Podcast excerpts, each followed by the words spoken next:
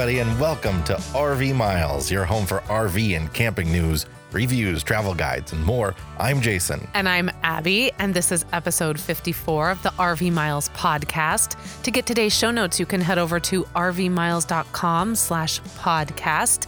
RV Miles is also on social media. We are over at Facebook, Instagram, and Twitter. And if you want to keep up with Jason and I, along with Jack, Ethan, and Henry, we are also at OurWanderingFamily.com, and you can find us on Instagram, Facebook, Twitter, YouTube, and Pinterest. On today's episode, we have a lot going on. So much news. A lot of news today. We've got a listener question.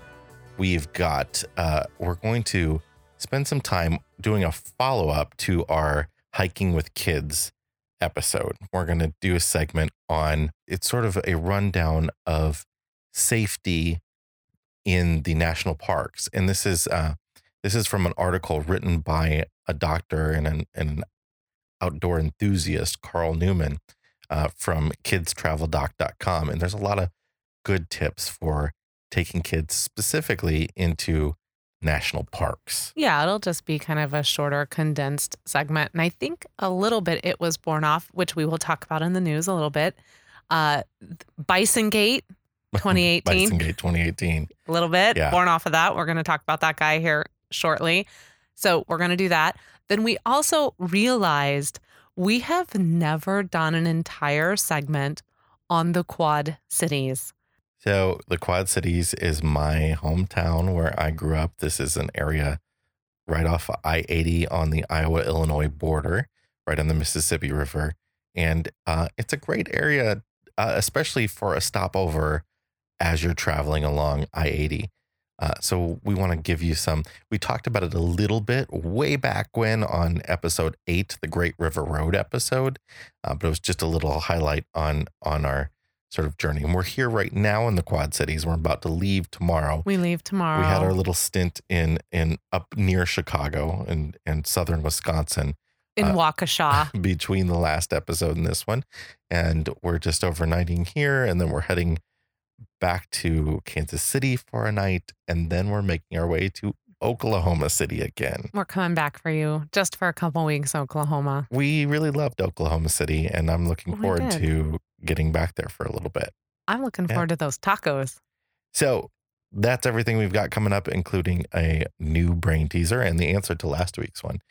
So let's get to the news. But before we do, this episode is sponsored by L.L. Bean. It sure is. And L.L. Bean believes the more time you spend outside together, the better. And that's why they design products that make it easier to take longer walks, have deeper talks, and never worry about the weather. Discover clothing, outerwear, footwear, and gear made for every type of adventure with the outside built right in. Because on the inside, we're all outsiders. Be an outsider with L.L. Bean. Let me just say, if you go to an L.L. Bean store, you'll never leave because you'll just want to be there for hours. If you can literally buy anything clothing wise in that store and look like you fell out of a catalog. Yes. Like you can mix and match it, and it's amazing. For some reason, it all goes together perfectly. It's all really cool. And what I love about it is it doesn't make you look like you're trying too hard. But it's all really just well-tailored, styled. I love L.L. Bean. I wonder if they have people that actually work for L.L. Bean, Jason, that think about that. Designers, maybe individuals that... I'm just saying. I'm not saying it was an accident. Like they just woke up and product was there. I'm saying they're good at it. They've been around for over 100 years. I think they've probably got a lock on what they're doing. But seriously, it's not showboaty stuff. That's what I really love about it. Because so much of the outdoor stuff is it's made for everyday life. It's made for adventuring in your hometown, or it's made for adventuring in the backcountries of a national park. It's fantastic. But you still look like a fashion model wearing it, but not like I know I do. It's amazing. I just transform. Anyway, let's do the news. First of all, we have a new episode of the America's National Parks podcast out. This one is called Ballads of Big Bend. And this is about a guy named Victor Valdez, who used to sing across the border, the Rio Grande River or the Rio Grande. We had a lot of arguments about whether we should say Rio Grande or Rio Grande because, you know, Americanized, it's Rio Grande and it shouldn't be. But Mexicans actually don't call it the Rio Grande. They have a totally different name for it. Yes. Anyway.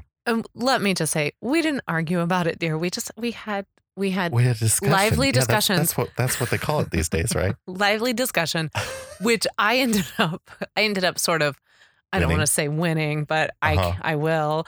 I ended up winning because I said, well, they call it a grande at Starbucks. Well, that's the thing. Like if we who speak English are willing to call a Starbucks drink a grande, why aren't we willing to say that when we pronounce the Rio Grande River? I don't know. But then I felt weird because then I was like, do I say Mexico or Mexico? We just have to pick what sounds the most natural. Yes. And we needed it to sound very natural. And it was a great story. It was very lighthearted. I enjoyed it. Lighthearted in a way that we've had maybe a couple past episodes recently that have been pretty, you know, tragic. And This one was sort of just born out of, there was complications, obviously, after 9/11 and things got really tough in that area in regards to border crossing. But then the way that they were able to see the value of having these two countries cooperate there, it was really nice. It's a little town, Boquillas. It's a little town that's essentially attached to Big Bend National Park in Mexico. On the Mexico side, there's nothing around. The nearest town to it is 30 miles. No, the nearest town is 150 miles away from it because they used to get their gas and everything from the American side. Yeah, that's true. They went grocery store shopping. Yeah. So it was kind of inextricably linked, and that was taken away when the border crossing was shut down. It was an informal border crossing. It wasn't a real border crossing. Yeah, it wasn't legit or anything. People went back and forth, and even rangers encouraged it. And when it shut down, that town really was decimated. And Victor sang for tips across the river, and his voice just sort of echoed through the canyon. Yeah, we have a clip of him singing in the podcast, and I had actually never heard him prior to when I sat down to listen after you had done the editing, and I always listen before we publish, and I was so surprised. I didn't expect such a beautiful, strong voice. I expected a voice that was going to be enjoyable to listen to, but this was something that I would watch someone on stage and feel that they had quality and talent and know-how. Yeah. And without amplification, just like, I mean, there's something about the voice being carried across the border. Oh, I know. Speaking to the, you know. It's very romantic. The social construct of borders and all that.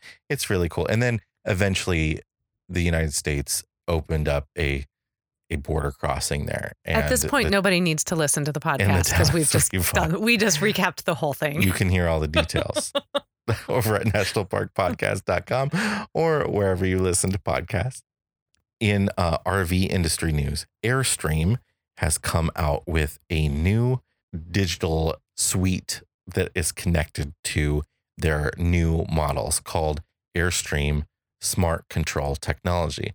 And what this is it's an app that you can use on your smartphone or from anywhere, and you can control and monitor systems and amenities in your RV, like lighting, HVAC, your awning, your vent fans, your water, propane, and battery levels. All of it can be monitored remotely with an app. It does require a data plan. So you do have to pay for a data plan, but that data plan also is packaged in a Wi-Fi router in the RV that broadcasts that signal. So you get your unlimited data broadcast through your RV, and you can use that. And it also can Wi-Fi boost campground Wi-Fi. And then wherever you are, you can just sort of, you know, check on your dogs or, you know, see, make sure it's still cool enough in there for them. That sort of stuff. I think it's really cool. So short story long, what you're saying is this thing is really tricked out. Yeah. And well, what I'm also saying is like really expensive Airstreams just got more expensive. So, yeah. So there you go. All right. So let's talk about this guy. Bisongate. Who taunted a bison. The video is just ridiculous. Yeah. I mean, it's Yellowstone National Park. If you haven't seen it already, we'll link to it in the show notes and you have to watch it. It is just, it's infuriating. It's unbelievable. It's a whole host of things. It's interesting though, too, because post video, this has really opened up a lot of discussion about the way we interact with wildlife in the parks, especially in areas where there are roads or they seem to be a little bit more modernized or there are more people, but the wildlife is still, obviously that is still their home and they're roaming, and how we deal with that. What are proper boundaries? This man had no boundaries. This man was, I can't say the word I want to say on the podcast, but it's pretty infuriating to watch. And he was caught. Yeah. So it turned out that there were some other incidents at other national parks. He has a record. Like, and then he was arrested at he was touring several national parks, was arrested at another national park and is going to face prosecution for what he was doing. I mean, he was holding up traffic, and that animal really could have hurt him very badly. It charged at him. It did. But it was kind of like it knew what it was doing and was like charged at him and stopped right in front of him it was kind of taunting him back. Yeah, it kind of was like, you want to go, we'll go. But some of this man's past charges as well lead you to perhaps think that there might be, a little bit of instability going on. There's been issues with, I think there was some drunken disorderly conduct in a campground, things of that nature. So I wouldn't be surprised if there was alcohol involved in this situation from the video. Possibly. I just hope that whatever his plan of action is moving forward, that he's able to receive whatever necessary help he has and that he leaves bison alone, because those things are massive and the next one might kill him. And then there was another national park story out of Zion where some hikers had to be rescued after mocking the rangers that were telling them, that they needed to have rappelling gear for the subway hike. You can't see me, but I'm shaking my head back and forth because this was a situation in which the injury never should have happened. They were going on a trail where a log that is used to cross over a ditch or a large canyon or something of that nature. I'm looking at it right now. It's a big canyon gap. I mean, I think it was a 6 to 7 foot jump. Yeah. And the log was gone. It had been washed away. And the rangers told him this the rangers told this group this when they were filling out their permits to go, do this backcountry hike. And they were like, no, we don't need it. Nah, dude, we got this. We got it. We're going to cross the log. And the ranger's like, the log's been washed away. I don't know how many more times I have to say it. We'll just jump. We're going to be fine. And he said, no, you need rappelling gear to get down. And they, they mocked him and taunted him or her. I don't know who the ranger was. And then they went on it anyway. And the first person to try to jump across this big ravine, of course, didn't make it. No, smacked their knee pretty hard. Up their knee. Karma. Had to be airlifted out via helicopter.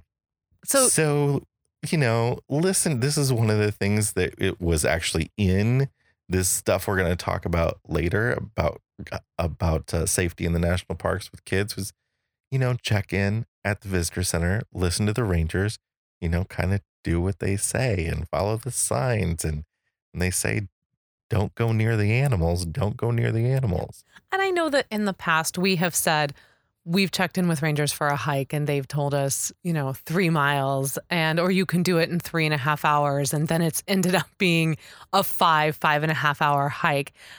This is a completely different situation. This is where a ranger is saying this is an unsafe hike. In order to do this now, what you thought was there is not there. You need to do X, Y, Z. And that is when you listen, you do what needs to be done to keep you and your party safe. I don't care if you've been on the trail 150 times. If the ranger says that's not there anymore and this is what you need to do, it's a hassle. I know, rappelling down, that's going to be a hassle. It's going to be a time suck, but you just do it anyway. Or you go on a different hike. Because what happened was now a whole lot of money was spent to airlift your butt out of Zion. Right. So, hopefully you'll get a bill for that. I don't know. I don't know how that whole thing works. In some positive national park news, I don't know how positive it is because the wildfires are still raging in California. There are 14,000 firefighters fighting these fires. But the Yosemite Valley will reopen to visitors on Tuesday, August 14th. It's been closed for at least almost 3 weeks, I think. Yeah. But the air quality is, pretty terrible out there. It's a lot of smoke, and a lot of these firefighters are working hard. Some have died. Some have lost their homes. There are, I guess, 1/3 of the available firefighters in the country are in California fighting fires. It's incredible. It's really the best policy is that if you don't have to go that way, just don't. Yosemite Valley will be there later. Just stay out of the area if you can and reschedule. And there are plenty of other places in California to go. Don't stay away from California. There are things you can do. There are places you can go. Just sort of check with people that live there, check with news sources, and figure out what's worth visiting now away from fires. One final piece of news. I thought this was really cool and somewhat RV tangential. Yeah. The show American Pickers, which is actually based in LeClaire, Iowa, near where we are right now. Mm-hmm. If you haven't seen it, American Pickers, they go around in a van and go to people's, houses where they've collected all kinds of junk and find hidden gems and then buy them from them. One man's junk is another man's treasure. So they were up in Chesterfield, Massachusetts, and they found a green 1964 International Harvester Metro van, which was Aerosmith's tour van when they first started out. That's so amazing and cool. It's got the hand-painted Aerosmith logo, like totally different than the Aerosmith logo you might know now, painted on the side. I just think it was really cool. And man, it would make the best RV conversion. So good.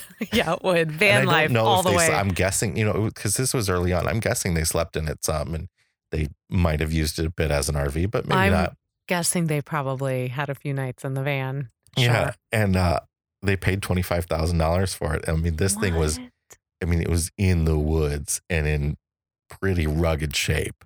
Did this person know what they had? Yeah, because it says Aerosmith on the side of it. Well, why were they just letting it sit in the woods? Well, this guy, he knew it was there and wanted to show him it. And he had bought the property from somebody who had some tangential connection with Aerosmith. And they were able to go and confirm it was theirs, even though obviously it says Aerosmith on the side. It could have been painted by a fan or something. But I just thought it was really cool. So we'll link a little short video to them finding that in the show notes as well.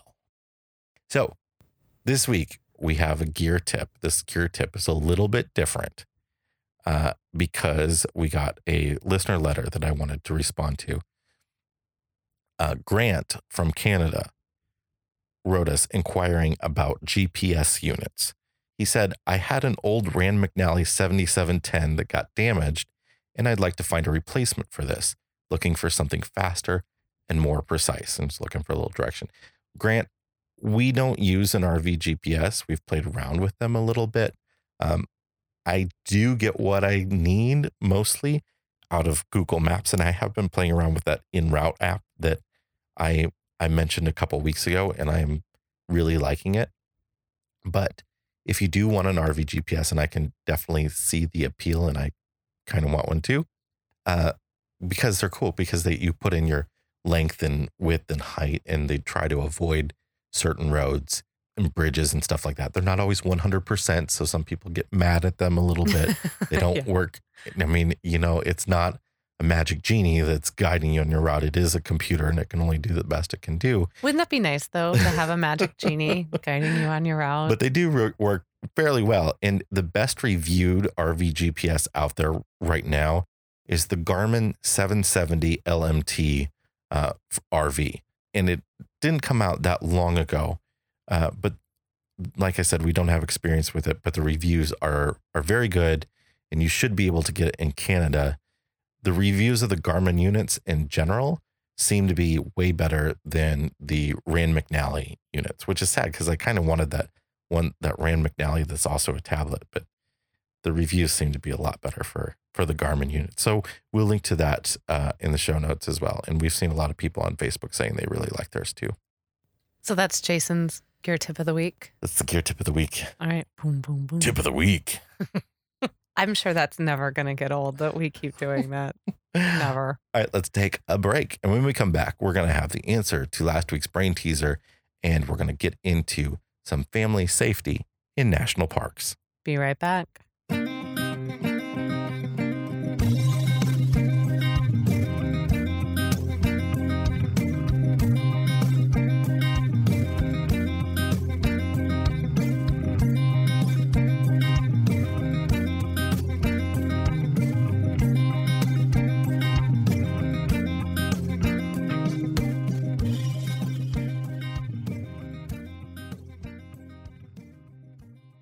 Okay, we're back with the answer to last week's brain teaser, which went a little bit like this. A little bit or a lot? Or a lot. Or a lot. Or exactly.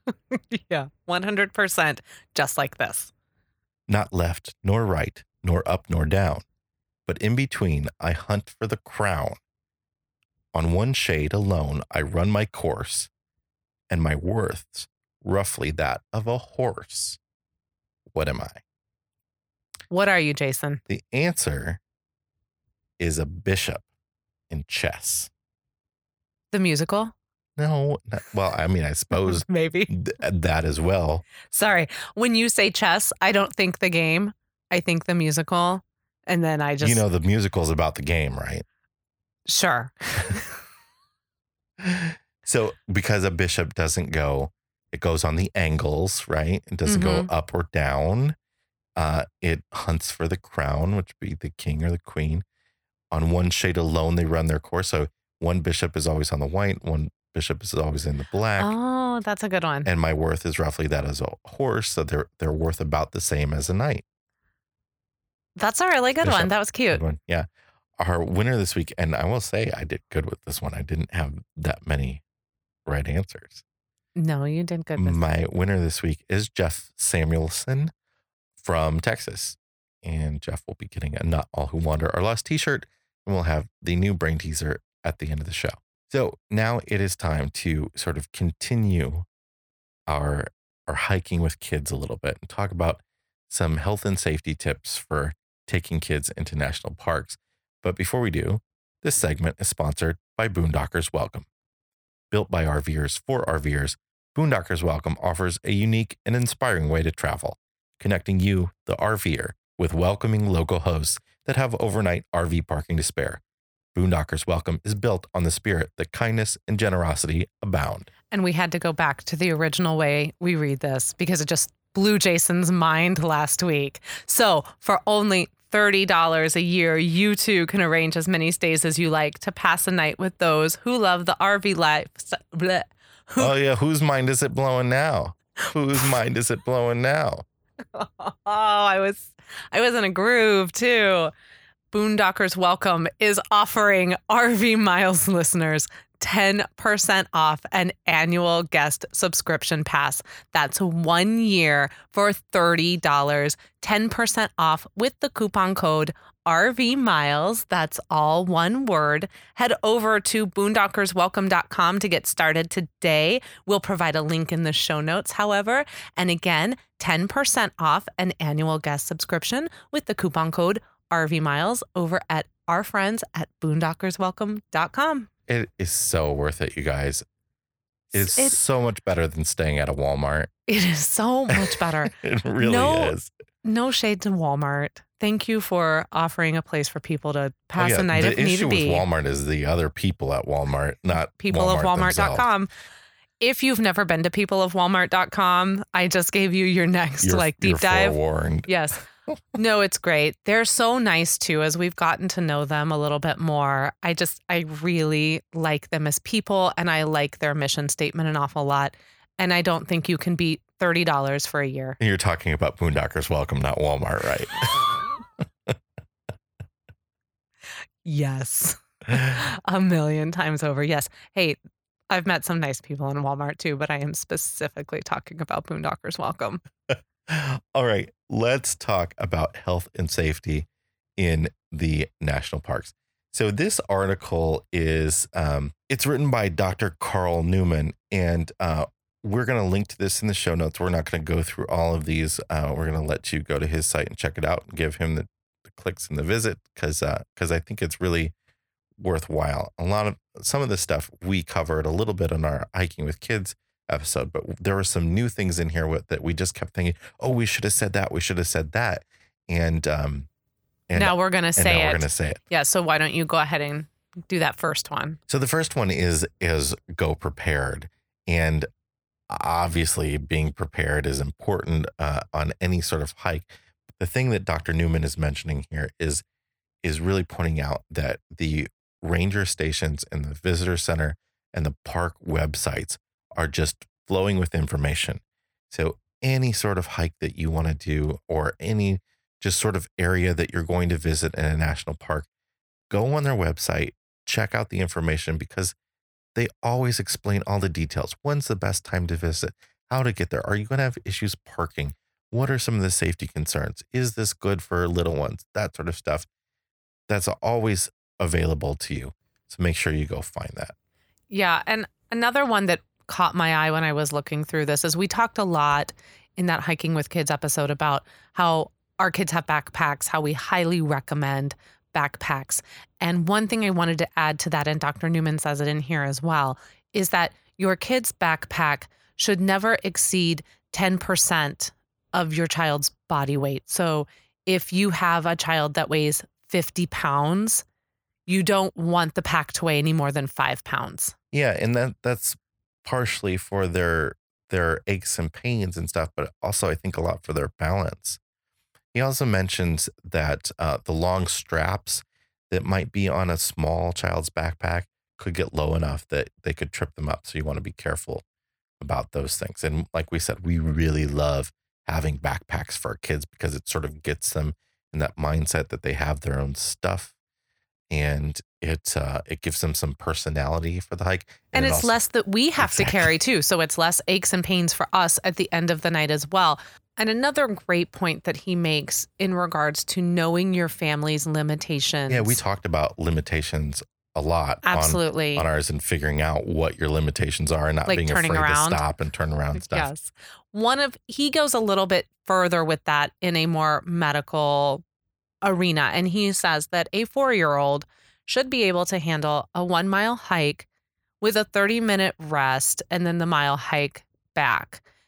He also goes to say that a 6-year-old could do 2 to 3 miles one way and then 2 to 3 miles back. I think it's nice sometimes to have those kind of guidelines that when you go to look at a trail, just to have, again, every child is different and every child can handle the trail differently. And this is where you need to know your limitations. But if you have just a general idea, at least you have something to base it off of. So next time we go out, I can kind of know that when Ethan, our 8-year-old, hits that half-mile mark and he says he's done, maybe he can go a little bit further, and I can encourage that of him. And at the same time, if you're really trying to push it, you need to think about how far can you carry your child? Yeah. You know? How far can you carry them back really out of this trail? Think about, am I going to be able to carry my child when they're just not going to walk anymore? Yeah, because I don't want to carry Henry anymore. I gave away the Ergo earlier this year, so I don't actually have a way to carry him unless it's with my arms, or we buy one of those preschool child carriers, which I really want. Obviously, we talked about this earlier, keeping a distance from large animals. That's small animals too, really. You need to keep a distance from. But snakes are small. Keep a distance from them. Definitely 100 yards, 90 meters from bears and wolves, and at least 25 yards from all other large animals like bison, elk, bighorn sheep, deer, moose, coyote. There have been some serious issues with elk in particular. I saw another video. Is this the one of the woman? The woman, yeah, an elk. Man, an elk slammed into this woman and threw her 20 feet. Yeah, it did. She's really lucky. She was able to pop back up. She wasn't really hurt. Yeah. But you can hear her saying, I just wanted a picture. Yeah. Uh-huh. And people were warning her. People were yelling at her, you need to get back. Close. But she did it anyway. So it was a little America's Funniest Home Videos just because she was okay. And at the same time, just a little surprising that she was that brave. But did you know that cars, not animals, are the chief cause of the most serious mishaps in national parks? Because you've got people sort of walking on the edges of the roads, and then you've got drivers that are just, you know, driving by some of the beautiful sights and the animals with their mouth agape, not paying attention to what they're doing. And there are a lot of issues with cars hitting people and getting too close and that sort of stuff. So, well, that just makes me think about the traffic in and around the visitor center and campground at Zion, and how that is a very busy area, both with traffic and also with foot traffic. Yeah. And that was always a little bit of a concern with me when we were walking from our campground or our campsite to the visitor center. And there were a lot of cars going around the loops, going into the park. The park entrance is just right there. Then everyone's trying to drive all around the parking lot, thinking they're going to find that one special parking spot that nobody else found. In the potential, I mean, how many times did we almost have a car just flip around the corner and we were crossing the crosswalk and, you know, have a situation? And it's not just when you're walking as well. You got to be, if you're driving in your car, you got to be paying attention to that person who's driving in front of you, because they may slam on their brakes at any time for an animal crossing the road or something like that, or they might just not be paying attention to what they're doing, looking at, you know, the first time they see something really cool in their life and they're driving a car, it can cause some problems.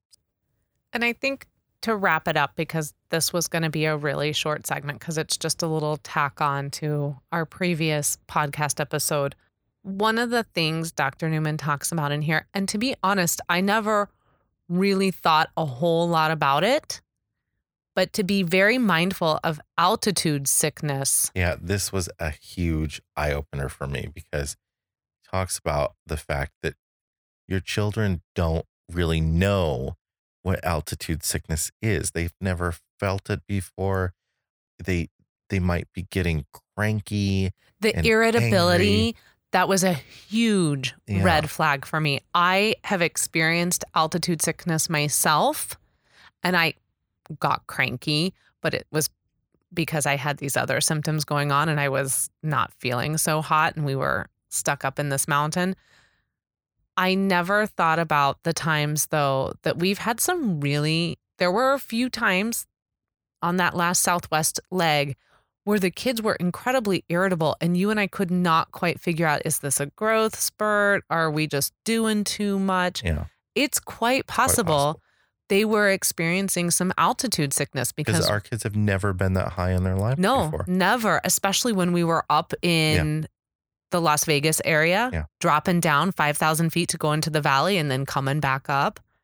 So, real eye opener. So symptoms of altitude sickness include headaches, loss of appetite, nausea, inability to sleep, shortness of breath with exercise, and in young children, irritability, probably because they don't like all that other stuff. Generally, it's not something that requires treatment, but it's just something that you want to be aware of because you don't want to be putting your kids through that. They just usually just need some rest and the symptoms disappear in a day or two if they're mild. But if your child has significant heart or lung problems, they should be cleared before they go up to higher elevations from a doctor.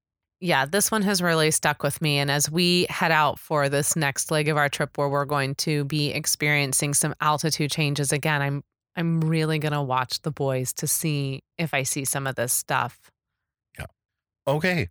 That's that. Let's take a break. And when we come back, the Quad Cities. You finally get your moment. My moment in the sun. Yes. After a year of podcasting, we're bringing it home to Jason's hometown. We have talked about it in little bits on lots of episodes, but this will be a good overview. And I think you'll really enjoy it. We'll be right back.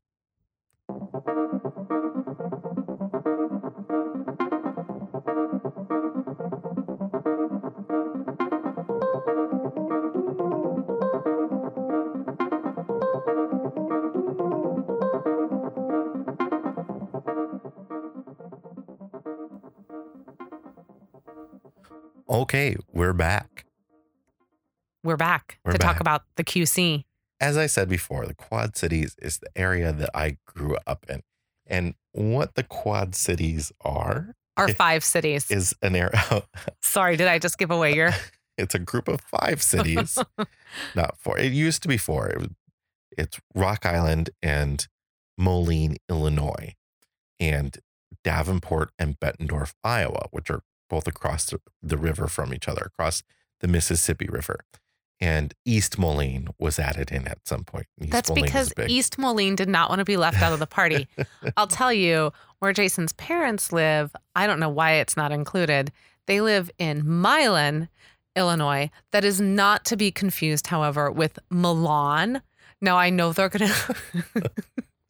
I know they're spelled exactly the same, but in America, we say Milan. Yeah, well, this goes back to the whole... Mexico. Yeah, see? Full circle. It's Milan, Illinois. It is just, it's sort of a part of the same municipality. It's the sixth part of the quad. Yeah. As Rock Island. And it's a river town area. And I love my river towns. And at this point of the Mississippi, the river actually flows east to west. Which confuses a lot of people. Like you head north to go across the border into Iowa from Illinois, but the river flows east to west here. And it is full of a lot of sort of river town history, a lot of cool historic homes and facilities and just a lot of neat fun stuff and some modern stuff too. So I just want to take you through a few of some of the cool things there are to do here. And like I said, this is right on Interstate 80. So it's an excellent stopover area. And there are a bunch of campgrounds all around sort of the outskirts. There's an Army Corps of Engineers campground not too far from where we are right now. It's just right outside of Davenport, mm-hmm. Just 2 miles from where we're sitting right now. So the first thing I want to mention is the Rock Island Arsenal. The Rock Island Arsenal is a working military base. And what is really cool about it is that it's a very historic military base. It goes all the way back to the Civil War when it was a prison where the Union kept Confederate prisoners. So it's full of all these old prison barracks. And then there is a museum on site where you can go through and see a lot of the history of the area and of the base itself. Yeah, it's pretty cool. I will definitely give you that. And I feel that people in the Quad Cities, Jason, his family, they're all very proud of this Rock Island Arsenal. It is for me, when we visit, it's such a very visceral memory because my first introduction to the Quad Cities, I was brought here and Jason was introducing me to his parents, and the very first thing we did is we all hopped in the car and they took me on a tour of the Quad Cities. They wanted to show off the city to me, the cities, and we drove through the Arsenal. And that was like one of the very first places we went to. That was one of the very first places that people wanted to introduce me to. And I think it's a great first stop when you get to know the Quad Cities. It was nice for me to see this really interesting piece of history that is dated 150, 160 years ago, and how it has tied into this particular community since then. It's still a working base. It still employs a lot of people. And my grandfather was, I would be remiss if I didn't say, was a fire chief on the Arsenal base. And my grandmother worked on the Arsenal as well. It's a big employer for the area. But also, when you travel, when you get to the Arsenal from the Davenport side, you cross what we call here the Government Bridge. And it is an old train bridge it's in the same location. It's not the same bridge, but it's almost as old. They're used to the first bridge that was put there in that spot. And they're sort of like, it's a turning drawbridge. So it doesn't go up and down, but there's a big section of the bridge that turns to allow boats through. This bridge was really fought against by the riverboats who traveled people and goods up and down the river because they saw trains. Trains go over the top of the bridge and cars go on the second level. It's kind of creepy. They saw trains as competition. So a riverboat captain drove into the bridge on purpose. Man's got to do what a man's got to do. Try to damage it. And there was a big court case trying to get it stopped. And that court case was fought and won by a young lawyer named Abraham Lincoln. And that's what started really his fame in the state of Illinois. Oh, Abe. Honest Abe. So that's a really cool thing to see. Near the government bridge is on the Davenport side is the village of East Davenport. And this is an area where a lot of the well-to-do people lived when this area was really booming. And they're just historic mansion after historic mansion after historic mansion. Yeah, you can just drive through the neighborhood and see them all. If you enjoy driving through old historic neighborhoods, which is something I actually really like to do, this is your place. Yeah. Every time we come here, I always say, I want to take a drive over to East Davenport and just drive through the neighborhoods. They're beautiful. They're right up on the Mississippi River. I would love someday to own a home like that and restore it. They're gorgeous. It's a nice little Sunday afternoon drive. And there's also a small little town of East Davenport that's got like some historic little shops or just some small local shops with some great little restaurants. There's a couple restaurants we've been to over there that we enjoy. It makes for a really nice afternoon, I think, to head over there, shop local, and then just drive through the beautiful historic district. Some of those people that lived in the village of East Davenport were sort of well-to-do because of the farming and manufacturing industry here. And a lot of that came from companies that built tractors. And those were International Harvester, Farmall, and John Deere. And I've had so many family members that have worked for those companies over the years. Two of them are gone. John Deere, of course, still remains as a major, not only tractor manufacturer, but a manufacturer of all kinds of different implements for construction and farming. And their international headquarters is Moline, Illinois, on the Illinois side of the Quad Cities.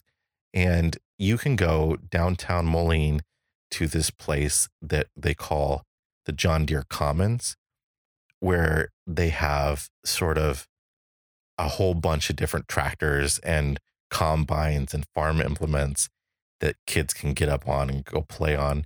And you can just tour and see all these big, really neat pieces of farm machinery. It's a very cool museum. You can easily pass a couple hours in there. They've got some interactive videos where you can sit down and drive the tractor. You can try and use their GPS and kind of see what it's like to be out there on the farm. They've got a little kids section where there's all different activities for the children. But really the main draw is the fact that you can climb up into these massive machines and get in there, push all the buttons. And the kids, they love this place. I don't know that they will ever tire of it. It's almost every single time we come here, we go to the John Deere Commons and we let the kids play for a while because, and I will absolutely recommend this, across the street from the John Deere Commons is a restaurant called the River House.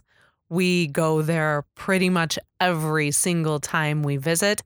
They have fantastic food, really good beer selection. It's just affordable. Very affordable. They've great kids menu. We love them. The important thing to me in the Midwest, this is something that not a lot of people I know where this is going. Know about elsewhere, is the breaded pork tenderloin sandwich. It's a big deal in Indiana. And for some reason, there aren't a lot of places to get it in Chicago. So I went a lot of years not being able to get it in Chicago. But the rest of Illinois, you can get them all over the place. And they're a big Midwestern thing. And it's a flattened breaded pork tenderloin sandwich.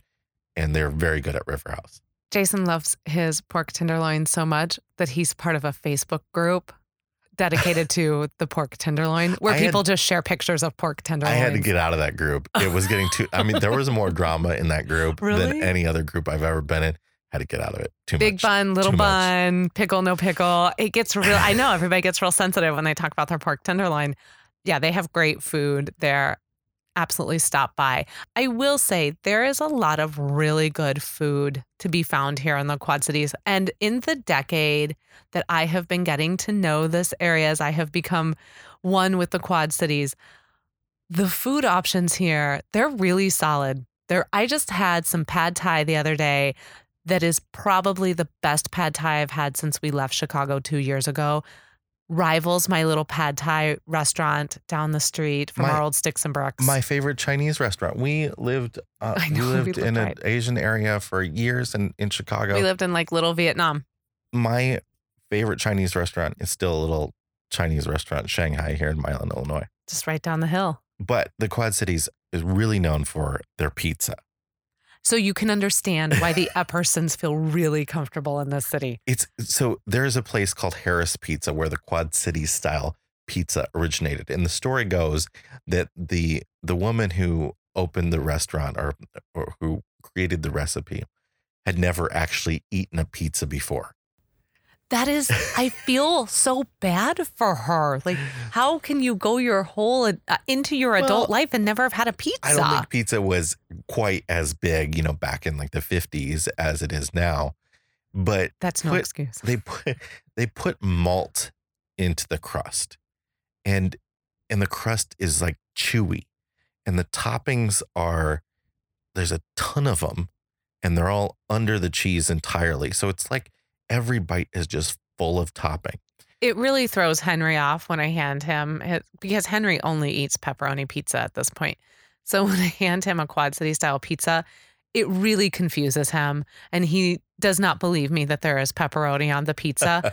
So he has to pull the whole thing off and look for himself, because he's 5 and he knows everything and I know nothing. So he has to see for himself. Every single time he gets a slice of Quad City pizza. And most people get, he's usually sort of one topping pizzas. It's not all about the gourmet 17 different toppings type stuff. You get a sausage pizza, you get a pepperoni pizza, and they're just, the flavor, I'm telling you, is unbelievable. It's very good. It's really good. I don't like sausage pizza, but I like sausage pizza from Harris or TC's. Yeah, I'm going to shout it out to TC's in Milan because we've eaten there like twice in the last month. There are a lot of Harris copies, and in fact, there's one in Chicago now. Mm-hmm. But with Chicago prices, but we actually like TC's in Milan. It's fairly affordable, and actually, the pizza's a little bit better than Harris. I think it just might be. And my point with just a little bit. My point with the sausage was I don't like sausage because I don't like big fat chunks of sausage on my pizza. And here, it's almost like ground beef. Yeah, it's ground sausage. Yeah, it's smaller pieces. I don't get a lot of that celery seed. I don't like the celery seed and sausage. I don't know. There's just something about it that grosses me out. I could exclusively just eat the sausage pizzas here, and I'm a pepperoni girl through and through. I would be completely content if I only got a sausage pizza here. Yeah. It's that good. And that makes your heart sing because I know. And you have always compromised. This is marriage compromising here. You compromise. You've made a real sacrifice for us, Jason. Every time we go out to have pizza, you sacrifice for your family by eating the pepperoni and not ordering a sausage. It's rough. Thanks for your sacrifice, Jason. We also want to mention there are some good museums around this area. The Figgy Art Museum is in downtown Davenport, and it's got some great, what I really love about it is it's got some great works of the West. So it's got some wonderful paintings of sort of those Southwestern landscapes and cowboy art and all that sort of stuff is really cool. But then it also has some of the Grant Wood originals. Yeah, those are great. Yeah. And they have a really nice children's section. And going on right now, they have this beautiful Where the Wild Things Are exhibit at the museum up in the Children's Center. It is so delightful. They have a replica of the boat you can get into and the tent, and you can see some of the early drawings. And really, I thoroughly enjoyed it, probably a little bit more than the kids did. And here in the Quad Cities, they do have theater and art. They have the Quad City Ballet, or Ballet Quad City, I should say. And over the summer, they were doing a story time that we took Ethan and Henry to with my mother-in-law. And the Quad City Ballet, there was a dancer there who read a story, and then all the children got to come on stage there at the auditorium inside the Figge Museum and then reenact the story through dance and music. Completely free program. You cannot get a completely free program like that in Chicago. Happened all through the summer. I loved it. Ethan talked about it and is still talking about it. It's been a couple weeks since he's been there. He's still talking about it. There's also the Putnam Museum, which we just went to, which is a sort of half science technology, half natural history, and sort of history of this area as well, which is kind of cool, that we really enjoyed visiting because even though it's sort of a small museum. It still had a lot going for it. You can pass a nice afternoon as a family. We have an article up on OurWanderingFamily.com that's the 10 must-dos in the Quad Cities. We'll link to it because it does have all of the museum options, a couple other ice cream places, and just fun things for families to do when they're here in the Quad Cities. Yeah, there's so much more that we don't have time to talk about. Lago Marcino's is one of the places that is in that article. It is a very, very old soda fountain in downtown Moline that you just cannot miss. Go there and have a grilled cheese and a ice cream treat of your choice. I will also really quick before we wrap this up, I got to say two things. I think I would be remiss if I did not speak about coffee for like 5 seconds. Yeah. So there's a great place called Milltown Coffee, which I have been enjoying as we have been visiting, because there is no Starbucks really in the Quad Cities area, at least in this area that we, there's like one or two. The in-store kinds. Yeah, there's one at Target, there's one drive-through. And then I'd always have to go over to Davenport. However, the Hy-Vee just down the hill from his parents, they just got a Starbucks. It's fantastic. I can walk to it. However, skip the Starbucks when you're here. Go over to Milltown Coffee. Great environment, great coffee. It's right on the river. Highly recommend. Tell them Abby sent you. They'll have no idea who you're talking about. All right, let's wrap this episode up with the new brain teaser. I sizzle like bacon. I'm made with an egg. I have plenty of backbone, but not a good leg. I peel layers like an onion, but still remain whole. I can be long like a flagpole, yet I fit in a hole. What am I? You lost me at bacon. I'm still back on bacon because I want it to be bacon, but it's not. We'll have the answer to that, a new brain teaser, and a whole lot more on next week's episode of the RV Miles podcast. We sure will. And if you are enjoying this podcast, thank you for enjoying it. And if you feel so inclined, we would love it if you would share it around your next campfire, or if you would pop over to Apple Podcast and leave us a 5-star review. But whatever you do, thank you so much for listening. We appreciate you. We will see you next week. Keep logging those RV miles. Bye, everybody.